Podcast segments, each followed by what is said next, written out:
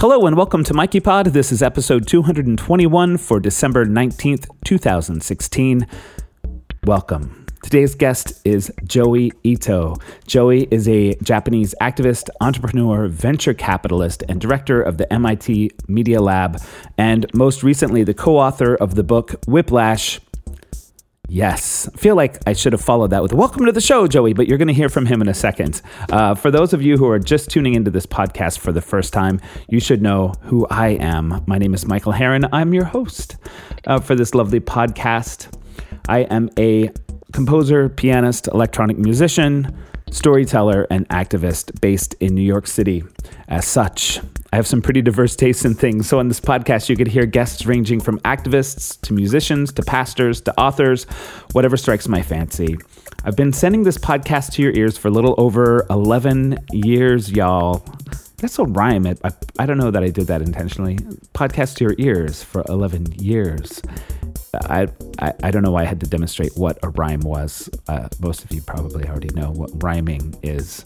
If you don't now, you've learned something new from this podcast already, and we're just a few seconds in. If you'd like to know more about me, stop by my website at michaelharren.com. Hit me up on social media everywhere at, at michaelharren, or send an email to mikeypod at gmail.com I'm really psyched about sharing this interview with you. I want to check in with a couple of things. Uh, oh my god, I should have made a list. Let's let's see if I hit everything.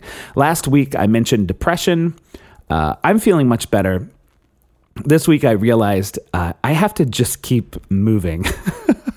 you know, like I talked about how a lot of the work that I do is self motivated. I live by myself. Uh, I I work for myself. Uh, I, I like I'm a you know freelance everything. Uh, so it's not, you know, if no one's watching to make sure I'm doing things except for me, and uh, if I like, I just had a couple days, especially toward the the end of the week, where I was just rolling. I was hitting it. I was working on a video, uh, lining up interviews for the podcast, all this kind of stuff. Uh, if I'm not creating in some way, it, gets heavy. Um, but I wanted to check in on that. Uh, last Saturday was like depression Saturday. I, I didn't show up for anything I was I had planned on doing. There was a couple of protests I was going to go to, and I had told people I'd be there. So there was the compounded. There's the the depression that made me not want to leave the house, and then the shame of not showing up for my friends or the animals who I uh, they need me to speak for them. Uh, so it, it just got worse and worse.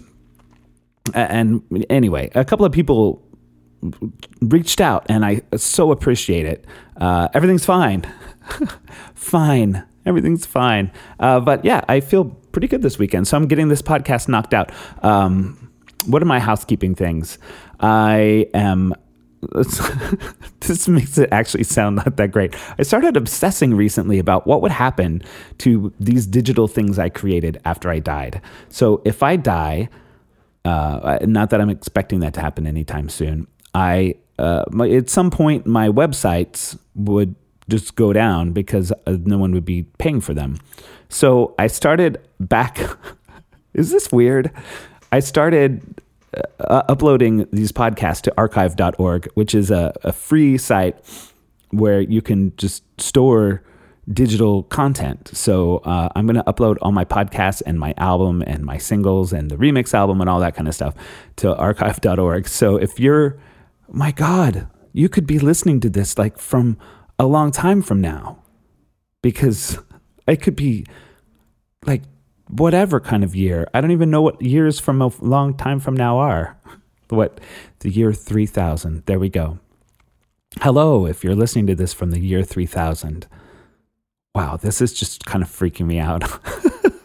so anyway, that's been a fun activity. I was listening back to some of these podcasts as I'm like, and I'm sort of like fixing, repairing little weird things in in those posts on the website because they were 11 years ago. So there are broken links and things I did differently then that I than I do now.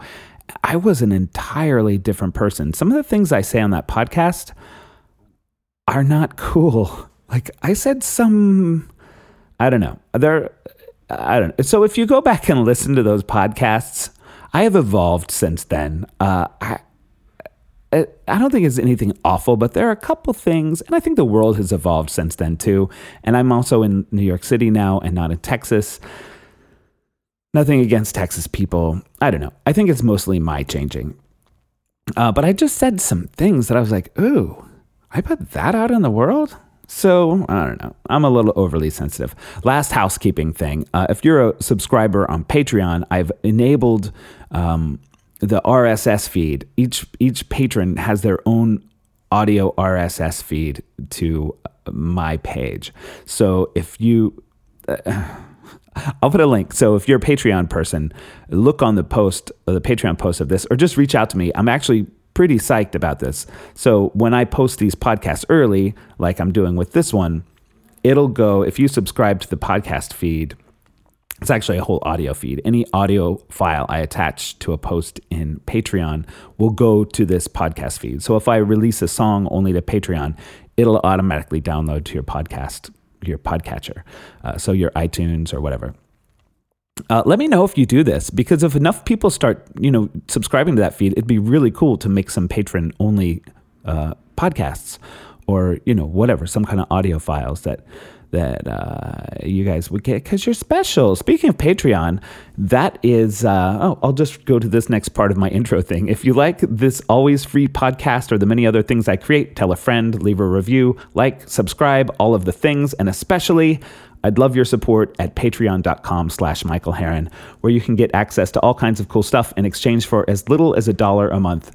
I'd love to con- uh, connect with you there, and I'd love your help in covering the expenses for this free podcast and all the other free content I create everywhere. Yeah, I think that pretty much sums it up. I'd love for your support at Patreon. Uh, I just did the Animal Show a few weeks ago. The full video of it is in my Patreon feed. Uh, if you're into that sort of thing, you can download all my music. Uh, there's discounts on my merch store, which include these awesome t shirts, which you should have. Um, so much cool stuff. I'm really enjoying. And you know, I have to tell you, my guest, Joey Ito, who you're going to hear from in a second, something about that guy is super inspiring to me as well. You know, sometimes when I'm making this podcast, or talking about it, I have a tendency toward uh, uh, self deprecation anyway. So what I sort of am like, oh, it's just this little thing that I do. But when I was talking to Joey, who was like badass of the century, uh, maybe yeah, yeah, he's a badass of the century. Uh, and and we're being excited about making podcasts and creating content and you know doing these interesting experimental feeling things you know like it was really it, it sort of lifted me up uh, about this stuff that I do. So I'm feeling really good. Uh, that said, if you are also lifted up by this stuff that I do, uh, support me on Patreon and you can help me create more of it. There you go. So this is a super interesting interview uh, with Joey. He last night, so we we we did the interview yesterday night before last, he sent me a message saying, Hey, do you want to Facebook Live our interview? So we Facebook Live on his page the interview, and it sort of turned into this collaborative interview. See what I mean? This is really, really cool. Uh, so we wound up sort of interviewing each other, and it's on his Facebook page, and it will be the interview will be on his podcast feed, and it's on my podcast feed, and it's going to be on all the places I post this, uh, SoundCloud and Mix Cloud. I post this podcast pretty much everywhere. Uh, so yeah, so it's going to have a sort of live-ish quality. We we sort of uh, responded to some comments that were being made on the Facebook Live. Uh, so let me know what you think of this. It, it's pretty cool. Pretty cool, you guys. It's pretty cool. Before we get to the interview, though, I'd like to share this. Uh, excuse me. As uh, I'm a supporter of the record label Ghostly International on drip.com, which is part of Kickstarter, which, if I'm not mistaken, uh, Joey has some hand in Kickstarter. I can't remember what it is. Uh, Joey does all the cool stuff.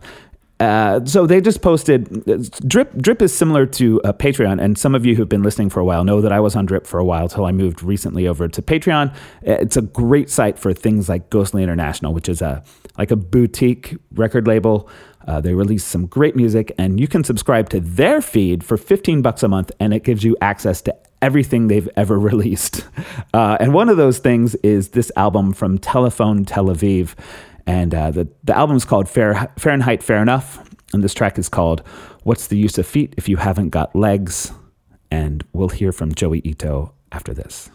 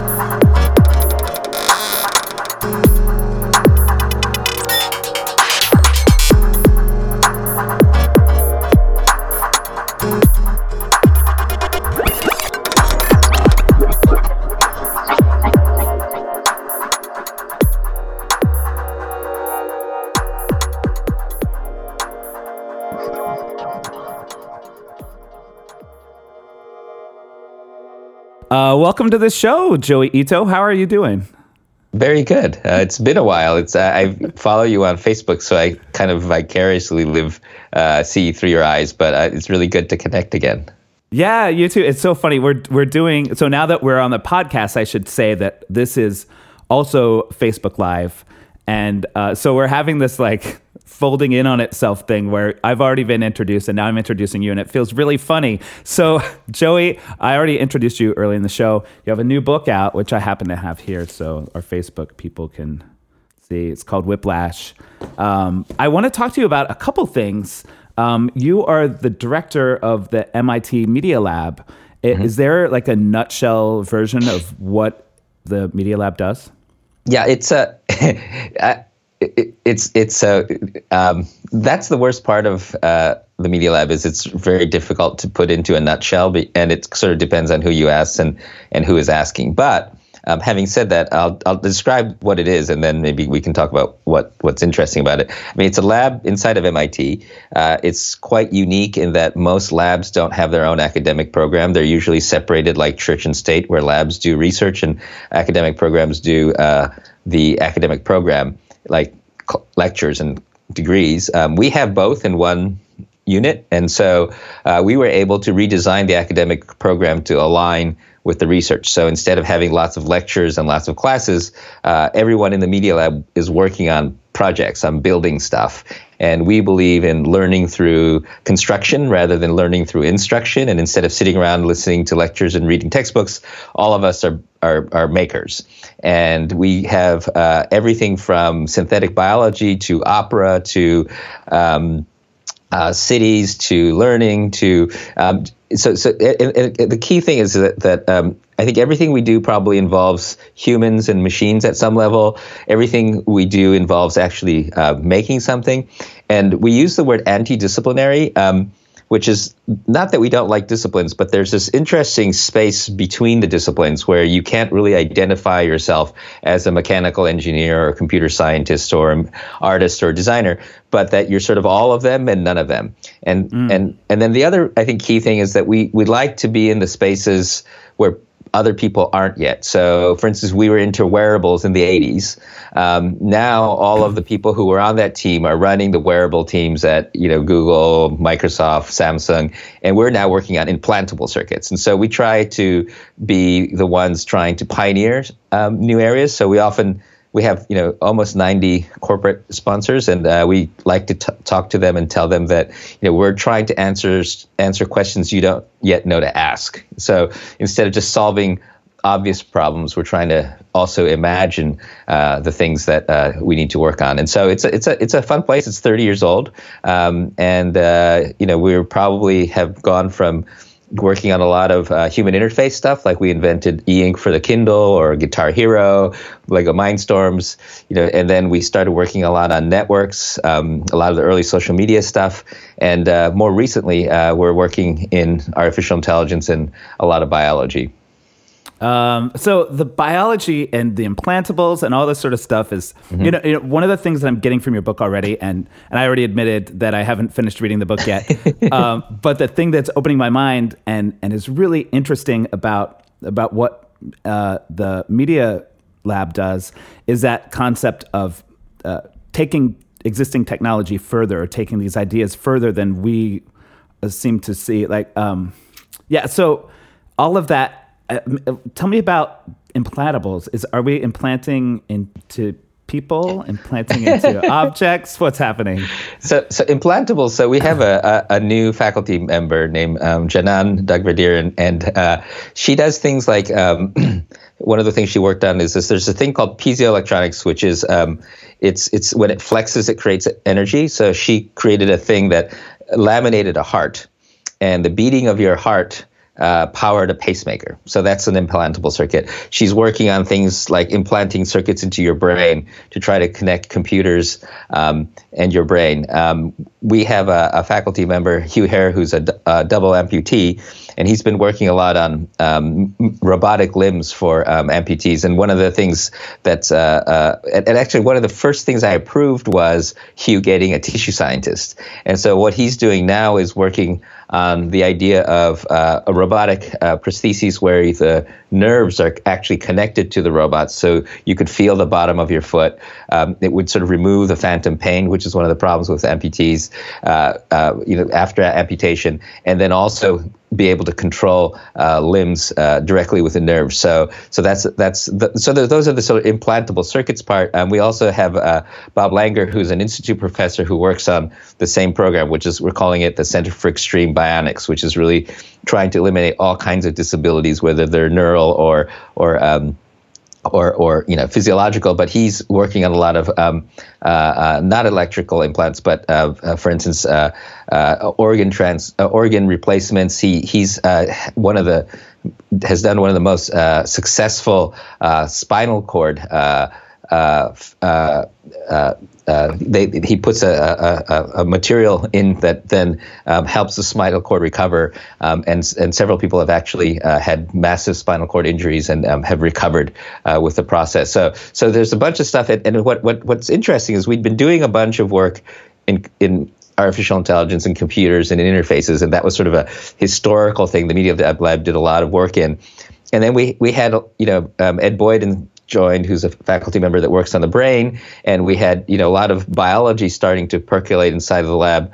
But then um, recently, what's interesting is with with uh, Canan coming on board, um, we're now able to connect that whole computer science side of the lab to the uh, uh, biology side of the lab. So it's it's it's pretty exciting.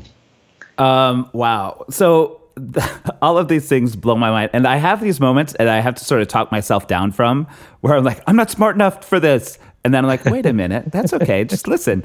Uh, but I'm curious how I know that there's a uh, an arts sort of component to what's happening too at the mm-hmm. Media Lab, right? Like um, uh, musicians and and what other type of artists are uh, in action at the Media Lab? Yeah, so so we have i mean so music is is historically one of the uh, great areas of the lab and um, Tod Machover does operas that use robots and and and and one of my favorite stories though is when Yo-Yo Ma came and he wanted uh, and so I'll tell you about other arts but this this I like the story because it talks about the lab. So so Yo-Yo Ma came and and he collaborated with with Todd and um, other uh, faculty at the lab and students on creating a hyper instrument which was a cello that had a sensor in the bow and then later, Penn and Teller came, and they wanted this uh, s- special chair where, depending on how you sat in or who sat in it, the images that came up were going to be different. And then later, uh, they were de- demoing it to an NEC engineer, and this is when um, there was that whole problem with child seats and airbags in cars, and the U.S. was trying to pass a law around this. And the problem was that you couldn't tell whether it was a child seat or an adult sitting in uh, uh, uh, the passenger side. But the engineer said, "Hey, could you kind of modify that sensor?"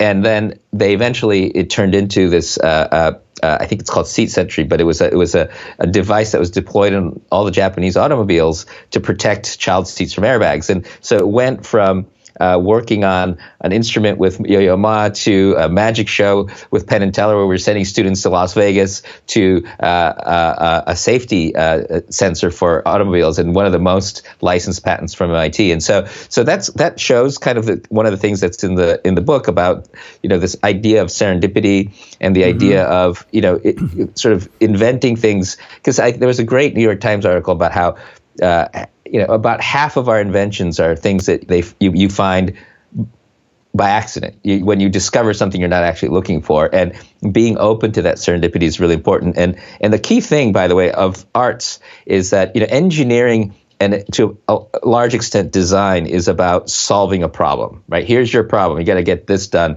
How do i solve it? Arts and science is about imagining. And i think what's really important you know so for instance i think when you think about the iphone Steve Jobs wasn't sitting there thinking, how do I make a more efficient phone? There was some artistic aha that made him and his team come up with this crazy new format, right? And and that's that inspiration is really important. So so we have a lot of other arts. I mean, we have uh, Neri Oxman who's making some beautiful work, and she's both a designer and an artist and a scientist and a an engineer. And she she makes um, you can sort of Google her name, Neri Oxman, but she makes these beautiful things that end up in MoMA but are also um, inventing new mathematics to do mm. 3D printing of of of, of, of glass, uh, thinking about structural engineering, and so so there's a there's there's a lot of interesting. Um, uh, things that, that you have to invent in order to produce the kind of art that many of our artists are, are working on. So there's there's materials, there's um, there's uh, uh, and, and, then some of the art gets close to design. So we have uh, a, woman, um, uh, Sputniko, who does these uh, works on design fiction. So she tells these really interesting stories of, um, for hmm. instance, mm. you know, these uh, two uh, lesbian women who want to have a child, and she imagines a future when uh, with uh, uh, with uh, genetics, you can take the genetics of two women and they have a child, and she creates a, a book of what uh, pictures of what these uh, kids would look like, and sort of makes a documentary of the this couple. Um, seeing a book of f- their family photos, imagining what it would be like for the two of them to have kids, and it was a it was a really wonderful exercise, and, they showed it on on um, uh, um, public broadcast in Japan. It was quite controversial, but it was also quite beautiful. So that's another example of the more artistic stuff that we do. Ah, that is amazing. I love, yeah, I love that that exists, and I think this is what I get so excited about talking. Uh, why I get so excited to talk to you because you, as a person, I see as someone who combines the creativity and the the uh, ingenuity. I don't know if that's the right word, but you know, you you come at it from all angles as a person, and it's it's really interesting to talk to you. Yeah, uh, I, I I loved the the intro of the book where you talk about the um, the, the filmmakers. I'm worried about pronouncing the name right. The Lumieres. Am I right? Mm-hmm. Yeah. Yep. Uh, that uh, such a great example of what you're talking about in the book. That whole idea that they invented film, uh, moving pictures, and and and then they thought, okay, well, that's it. And they thought they had uh, they used the the technology to the to its extent. And mm-hmm. of course, here we are, further down the line. Yeah, I mean, and I don't know if I could ask you a question, but I mean, don't you think that podcasting sort of did that too? Because it was like cool for a while, and then everybody said, "Yeah, it's you know, it's kind of over." But then suddenly, you know, with podcasting being so much easier to deliver to your iPhone, and it, for some reason, it seems like a thing again. I mean, do, do you notice that? Uh, I think so. And it, what's interesting when I started, I loved like trying to be OG about my podcasting. Uh, back I started my podcast back before the days of iTunes, um, and a lot of us got really mad when when all of these like NPRs st- when when iTunes happened and started carrying podcasts, and um and and all of a sudden we were all overshadowed with because suddenly there were professionals making podcasts, and and it felt like it was taking the um, the the spirit or the life out of what we were doing. Mm-hmm. But and I guess it was in a way, but it was also raising the bar, right? Like, and I I've been listening to um, the uh, startup podcast. Did you listen to that?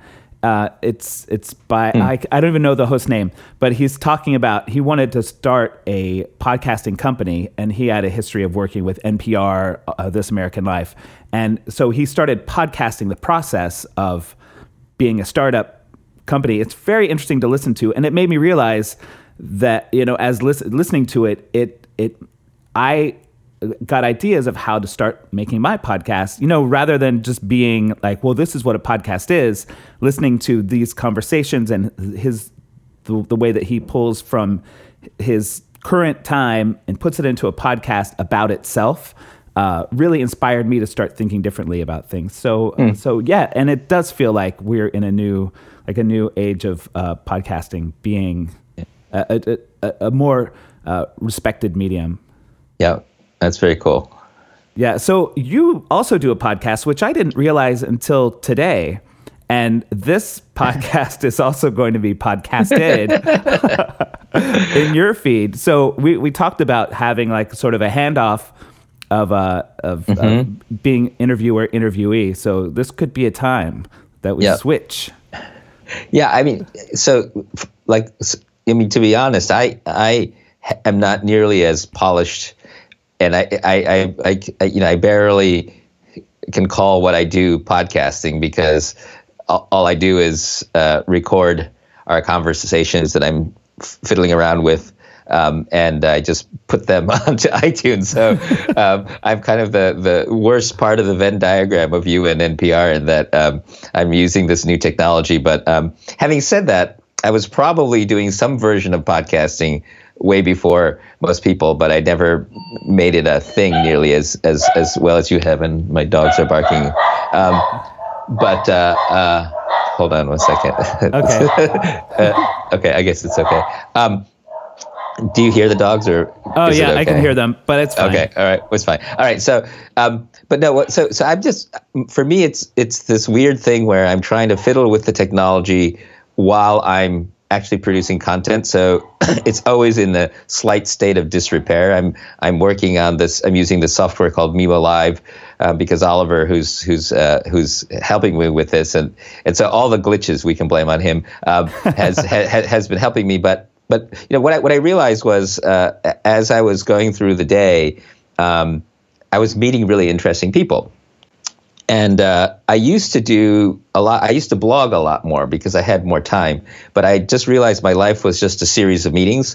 And then I mm-hmm. said, okay, well, why don't I just record these meetings and share them? Um, and I started doing that a little while ago. Um, and then I found that, well, that was kind of interesting because when you record it, people try to be a little bit more succinct and, and on point. Um, and then I, and then Facebook Live started happening. And so I tried messing around with Facebook Live. And what I realized was even if it's people that you know, if you sort of, okay, we're all live, um, the, the conversation is a little bit more intense and a little bit more. Uh, uh, I mean, it's like you have an audience, so it's a, it's slightly different. And even mm-hmm. if you just go, like I went to see Seth Godin. Uh, a little while ago, and uh, you know he's a good friend, but I don't see him face to face that often. But I said, okay, well, let's do a Facebook Live. And so when we did the Facebook Live, uh, the conversation was very different because it was still catching up, but it turned into something that was, you know, the, both of us, I think, put a little bit more energy into what we were saying than we would have if we were just kind of, um, you know, eating cookies and, and, and drinking coffee. Um, and, you know, obviously we had another conversation after the, the Facebook Live. And then what's neat about, um, and, and so that's why my, my podcasts don't feel as podcasty maybe because the recordings of live conversations that I've had. Um, but I also realized um, because I was putting up just putting up the videos at the beginning, but a, a, friend of mine, Jason DeFilippo, who does a lot of podcasts, he said, no, no, no, your distribution in podcasts will be very different. I mean, people who watch videos at their desktop aren't the same people who listen to podcasts um, in the train or in the car on their way to work. So you should definitely do an audio version. And Jason's been super helpful because he kind of said, okay, you don't want to go above um, 96K. You want to keep the files small or they're going to hate you because they're downloading them over their mobile plans. And, and he got me all sort of sorted out with Libsyn and all of the, the, the podcast distribution part. And, and that's yeah. also the fun thing is that I just like geeking out on the technology. And, you know, since I podcasted again, you know, kind of back in the day, it's, it's so much more sophisticated. But just like any technology, if you then push it all the way to the bleeding edge, it's still just as funky as it, it, was when we first started. But uh, but the video the video component is interesting. But I still find that at the end of the day, the audio is more important, I think, than the video. Hmm. Yeah, I love this video thing. I've never done a simultaneous live feed podcast recording. Uh, it's fun, and I feel it. It's changing what I'm doing right now too. Often, I just don't do video at all, even on Skype when we're talking. Um, I think somehow I like to sort of like be hidden, but uh-huh. um, this is great. It's super yeah, fun. Yeah, I, I don't know. Have you? I because there's some people that I've only talked to on the phone, and I even on Skype I don't turn on the video because it just seems like it, it would change the relationship so much. I don't know if it's just me, but but uh, there definitely is a different thing when you go video. But anyway, that's a aside. you, you, know, I like on that same aside. I uh, I have a little portable recorder that I got to record. Uh, I mentioned before that I, am doing this uh, multimedia thing and uh, at a animal sanctuary, Tamerlaine Farm Animal Sanctuary, and I got this recorder specifically to record sounds of the animals to then turn into samples and manipulate and um, I decided to try doing an in-person podcast interview, which I do very rarely.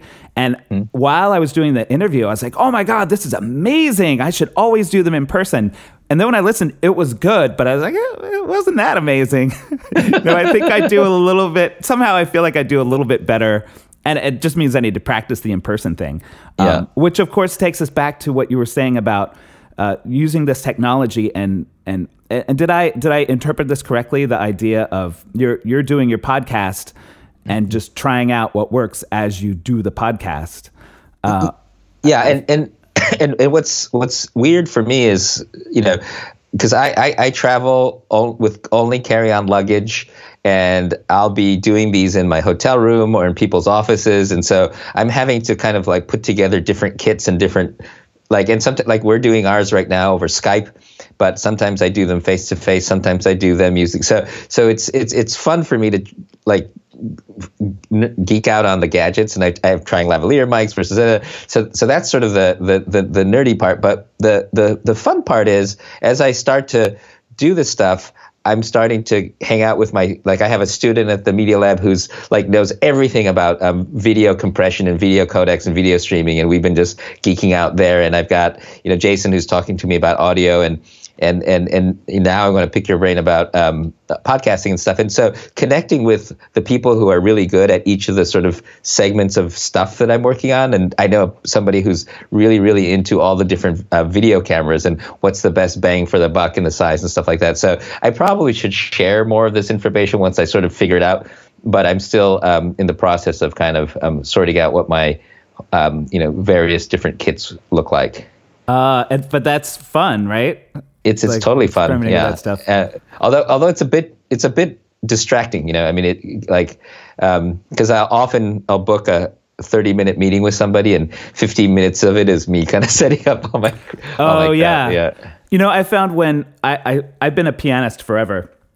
And maybe four or five years ago, I decided I really wanted to really dig into electronic music, and um, I bought Ableton Live software and started teaching myself how to use it. And I was feeling so excited and like, oh, I'm a, an electronic musician now, and and uh, spending a lot of time. And I, then I realized, like, no, I'm not. Like, I'm I know this software really well now, but I'm just spending my time learning new things. I haven't really made anything yet. So that that's an interesting level of that distraction and Yeah. trying to find that balance. You know, I can go down a rabbit hole of like, oh, like learning all these things on YouTube and then realize like, oh, I, I've I haven't used any of these and I've forgotten all of these things I've learned because I didn't put them into practice. Well, well, that's that's sort of the getting back to the art and the engineering, right? I mean, I think it's important. I think I think both of us have an urge to express stuff, and and in a way, that's the content, and it could also be the art. The engineering is really important to be able to get it out there and to to render it into stuff. It's kind of learning the instrument at some level, or even building the instrument is is is, is part of the engineering. And and I think it's important because if you don't have something to say, there's no reason to learn how to do these podcasts. But on the other hand, if you can't figure out the technology, it's also really hard to get your message out. And I think what's what's really interesting, we, we talk about this a lot at the Media Lab, is um, progress really in, in science and in art happens when the artists can actually build and understand the tools, right? Like you and I are hacking the tools right now but it's because we, we're trying to figure out how to say what we say and do what we do in a more creative way. And the problem is, if you're just looking at the tools without understanding how to use it, you're not going to be creative. And if you're creative without understanding the tools, you get into a pattern like the print industry or the television industry. And industries like the video game industry, where most of the developers are also the creatives, they're able to go from coin operated things to CDs to online to, you know, mobile and and and the content continues to get better and VR and all this other stuff because the creative people are actually working on the on, on the technology. So so I, I you know I, I I think that that that sometimes you kind of geek out on technology and like you said you say oh wait a second wait I forgot why I was doing this now I gotta make I gotta make something. But but I think I think that that sort of curiosity of engine in the engineering side um, is is and, and you know getting back to the uh, the book and luminaires and stuff like that it, it really is um, you know it requires um, uh, the artists are the ones that break the tools um, and push the tools to the limits so that the progress occurs because otherwise you end up sort of you know doing things um, that might not actually be that useful Yeah, uh, I love that. That I image or it, it, happened of the um, filming uh, there's a cat involved. Like, I'm like that that one part about the cat when uh, when they had the, the wide shot of a girl feeding a cat am I remembering that? And then mm-hmm. and then it was the first time they decided let's close up on the cat and and they were worried that people would not know what happened to the girl. You know this was the first time in a film that there had been a close up.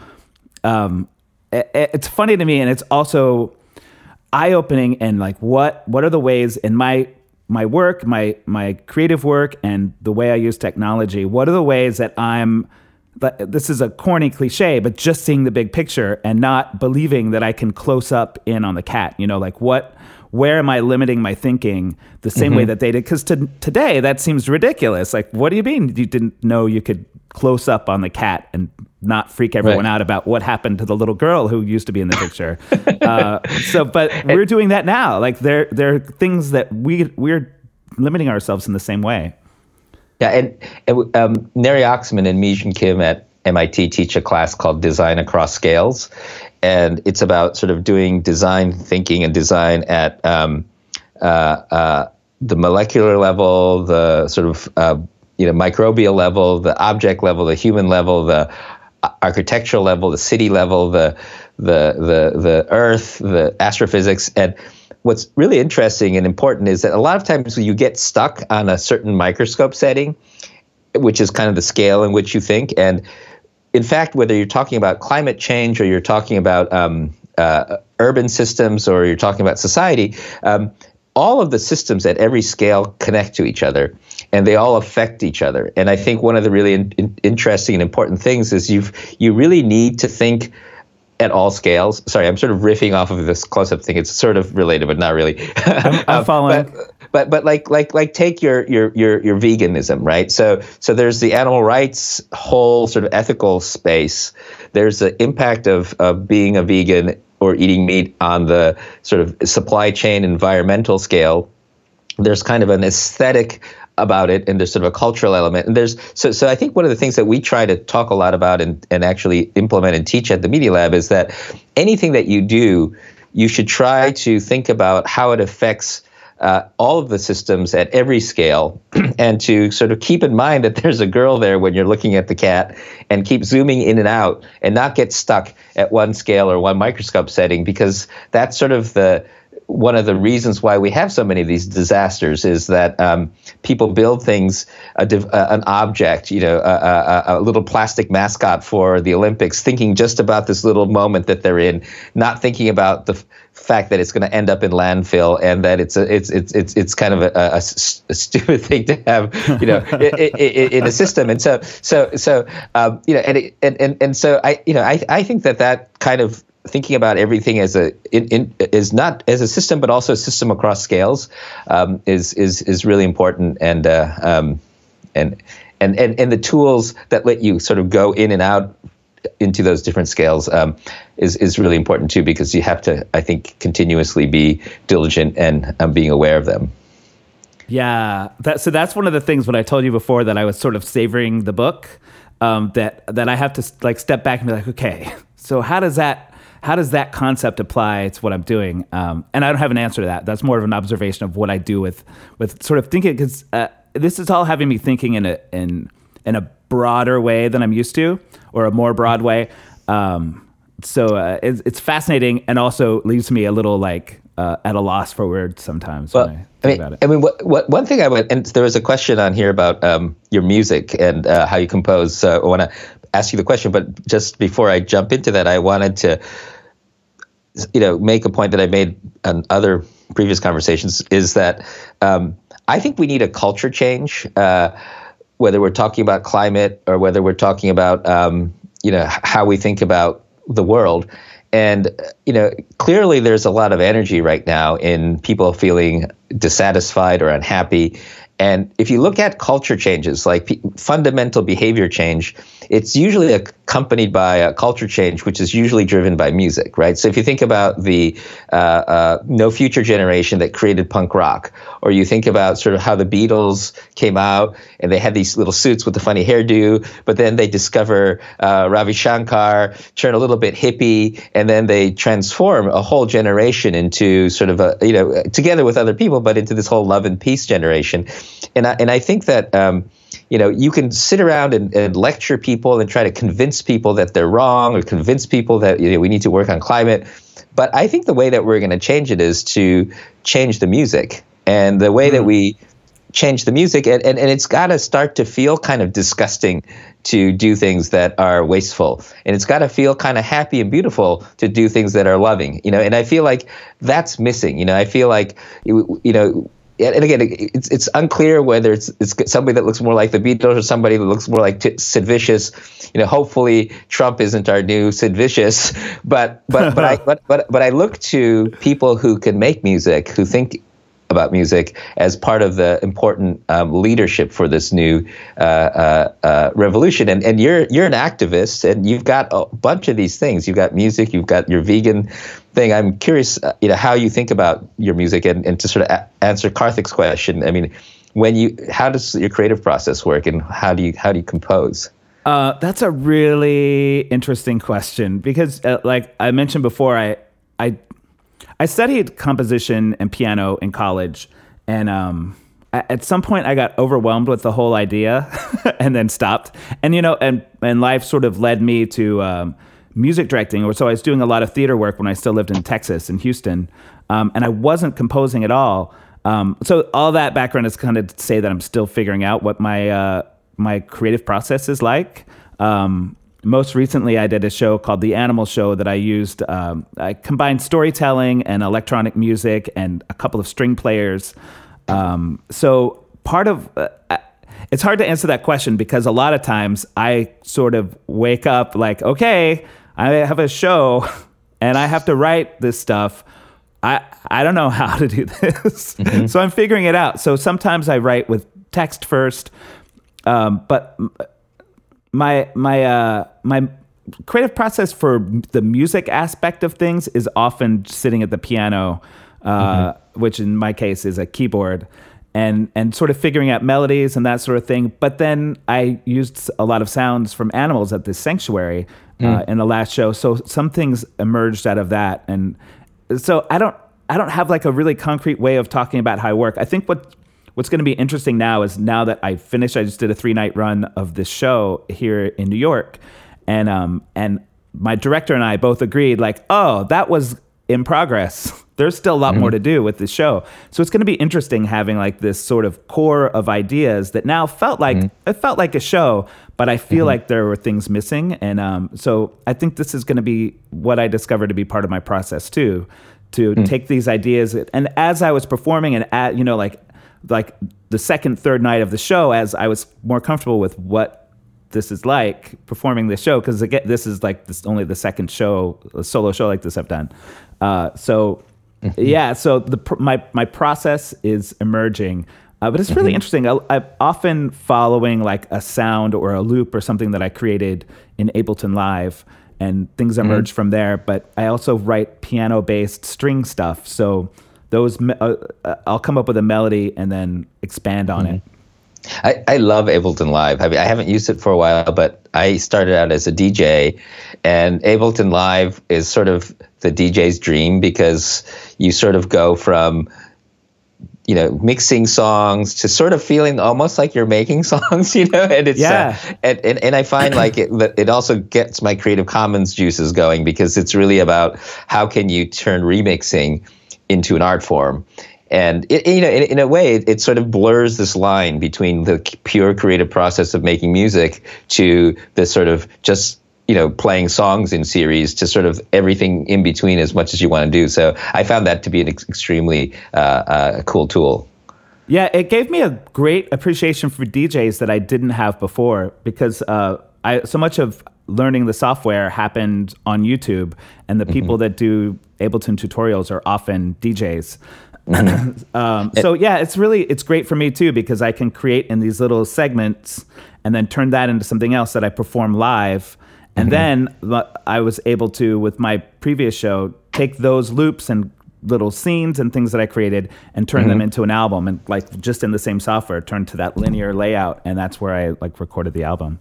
There's there's a great comment from Eve which was says that 2016 was a loss of culture with our, a loss of David Bowie and Prince, and um, um, what what the next cultural movement's like. And she mentions Hamilton as well. I mean, I I, I think you know because the two of us met um, around Creative Commons, and mm-hmm. you know, I think a lot of uh, Larry Lessig's early stuff was um, really about talking about remix, and I feel like Hamilton's a great example of taking um, sort of modern delivery and you know African American culture and, and mashing it up with the, the, the amazing history of, of, of the founding fathers and and turning it into something really compelling and beautiful. One of the it, I think probably the most impressive musical I've ever seen in my life, and and to me, what's what's interesting is that you can also do it badly, right? Just remixing doesn't necessarily make it good. And I think what's interesting is that we see things like Hamilton, which is a, such a well done remix both at, at every layer right from the from the message to the delivery to the to the everything and and i feel like one of the things that um that i'm excited about right now is um um uh, Conservation International and Emerson Collective and those folks are working a lot with um, indigenous people. Um, it turns out, you know, 25% of the Earth's uh, land is uh, uh, is sort of in the custody of, of, of indigenous people, but 80% of the carbon sinks and 80% of biodiversity is on this land. And and and and when you talk to the indigenous people, it's their culture, it's their vibe that allows them to flourish without ruining the environment that they're in and actually flourishing together with nature. And to me, I feel like how do you translate that, the, the sort of Aborigine or the Inuit way of thinking, into something that's consumable by us, right? And and and consumable is not even the right right word. is is is uh, is something that we can identify with. And and to me, both the technology, the stuff like what we're doing right now, as well as um, things like Hamilton, are, are real inspirations. And I feel like that cultural remixing is, um, but but with with taste, with with a kind of new sensibility is um, is really important. And and you know, and obviously the technology is just a small piece of it, but um, I, I feel like that's that's that's really important. And, and like like you and I would probably never have met, and we probably wouldn't be talking right now if it weren't for um, so these these tools that we have. I don't know what you think about that, Mikey. Uh, yeah, uh, I think that's been one of the really fun things about doing this podcast um, is that I wind up connecting with people like you who we wouldn't have really had opportunity to cross paths. And um, and now look look at the learning we're doing from look at the learning we're learning from each other. But you know, uh, yeah, yeah, I, I love the way that you um, take that idea of remixing beyond like it's and this is again like part of what what I'm pulling from your book or, or getting out of your book is that idea of like taking a concept to its potential. Like we really are uh, remixing cultures, and and we have the the potential to combine and look at things in different ways. So yeah, that's very cool. Um, I think we're sort of running up into our um, our, our, our maximum recommended uh, length for podcasts and Facebook Lives. But um, I don't know if you have uh, any last things we should talk about. No, I think that is that feels like a good place. Should we, uh, just for the sake of uh, all our mass of listeners from all different platforms, uh, where uh, maybe we can each talk about where we can be found online? Yeah. Um, why don't you go? Oh well, actually, yeah. Well, I mean, you go first. Uh, my my uh, website is michaelharren.com, M I C H A E L H A R R E N.com. This podcast is actually at mikeypod.com. Um, and then I'm on social media pretty much everywhere as at Michael Harren. Boom. Go. Thank you. um, yeah, and I'm, I'm sort of on SoundCloud, uh, um, iTunes, but my blog is um, Joi, J O I dot ito, I-T-O dot com. And everything you can find, you can, it links from there. Awesome. All right. Ah, thanks so much for doing this. this awesome. Thank you. I have never been the type to ask you for a kiss. And so the only thing I'll say is just to ask you this The sky is clear and you are here with me. And oh, just think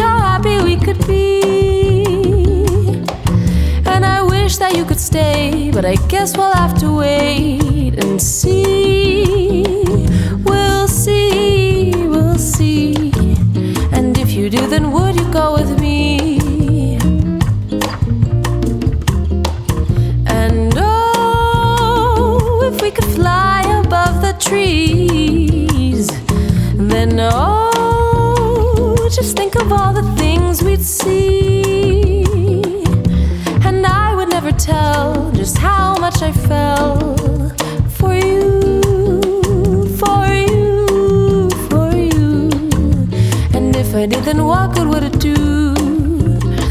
I did, then what good would it do?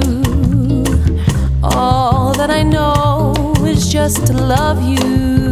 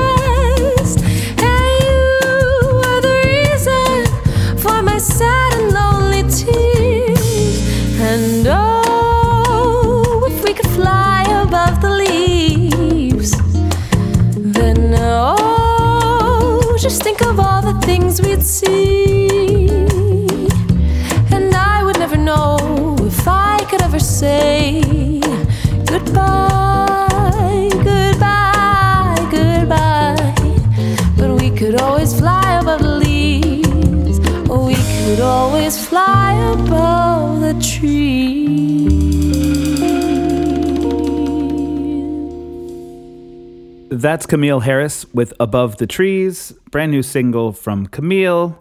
You can find her at camilleharris.net. That link, as well as many others, uh, hopefully everything you hear from this show will be lovingly re, re- just stop lovingly recreated at uh, mikeypod.com in the in the show notes for this episode you'll find links to the musicians you heard to the guest Joi Ito the amazing Joi Ito that uh, I don't know. I've had some really fun conversations on the podcast lately. Let's hope it keeps going. Let's hope it keeps going. Um, what else do I need to tell you? I, I think I think I've told you all the things. Uh, oh, look, take a look if you're. I, I, only look at this podcast in iTunes because that's what I use, or you know, the podcast app on an iPhone. Uh, I noticed that if you tap on the screen, if you're listening to it in iOS, it'll pull up the show notes there and the links that I include in the website uh, are live also on this app. So you can tap them, and it'll take you to the places. So if you're somewhere uh, that's probably old news, but it feels very exciting to me because, well, it's not easy to put a link. It actually it's pretty easy, but I, I put them all. So um, take a look at those. You can look at the artist or the you can read about the person I'm talking to right there on your phone because this is the future, people. Um, until it's implanted. implanted. Anyway, uh, I am officially rambling. Please do email me Leave a review on iTunes if you like this podcast. Tell a friend. Subscribe. Like, yeah, I, you can't like it. I guess you can. Rate it five stars. And uh, if you would like to hear more work from me, if you want to support this work that I do and produce mostly for free, patreon.com slash Michael Harren. Thanks for listening and um, lovely. Goodbye.